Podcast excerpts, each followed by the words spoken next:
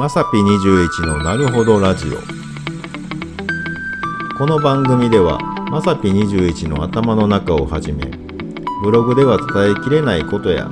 ライフスタイル心理学脳科学引き寄せ潜在意識など多くの人が考えてしまうポイントなどを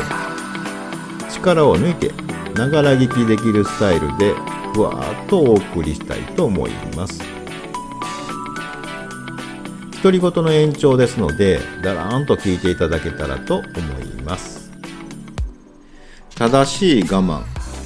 今日は我慢についてお話ししたいと思います。基本的に我慢はしない方が良いといったね。そういった流れになってきてると思うんですけどももちろん我慢しなければならない時もありますよね。まあ、我慢って、まあ、どういう位置づけっていうか何かっていうと本来調味料とかスパイスといったような位置づけなんじゃないかなって思います。はい、我慢とご褒美はセットって言ったことですよね。例えば、えー、トイレに行きたいとかしんどいけど運動するとか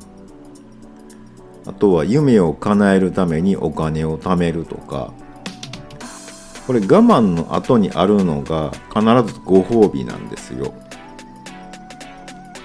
えトイレでもね、えー、あすっきりしたとかね、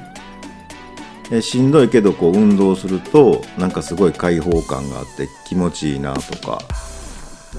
えー、夢を叶えるためにっていうのはね自分がこうなりたいっていうね夢があってそこにどんどん近づいていってそれが叶うみたいなね。必ずご褒美とこれセットなんですよね。これがまあ基本的には正しい姿なんじゃないかなと思います。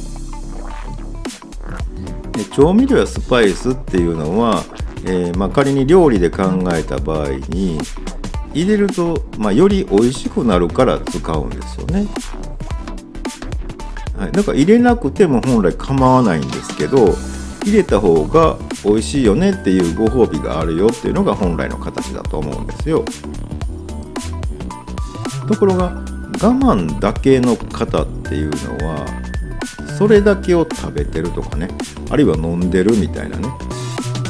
えー、醤油を飲んだりとか塩を食べたりしてるようなものでえこれどうなるかっていうと病気になりますよね。でもちろん我慢しないといけないこと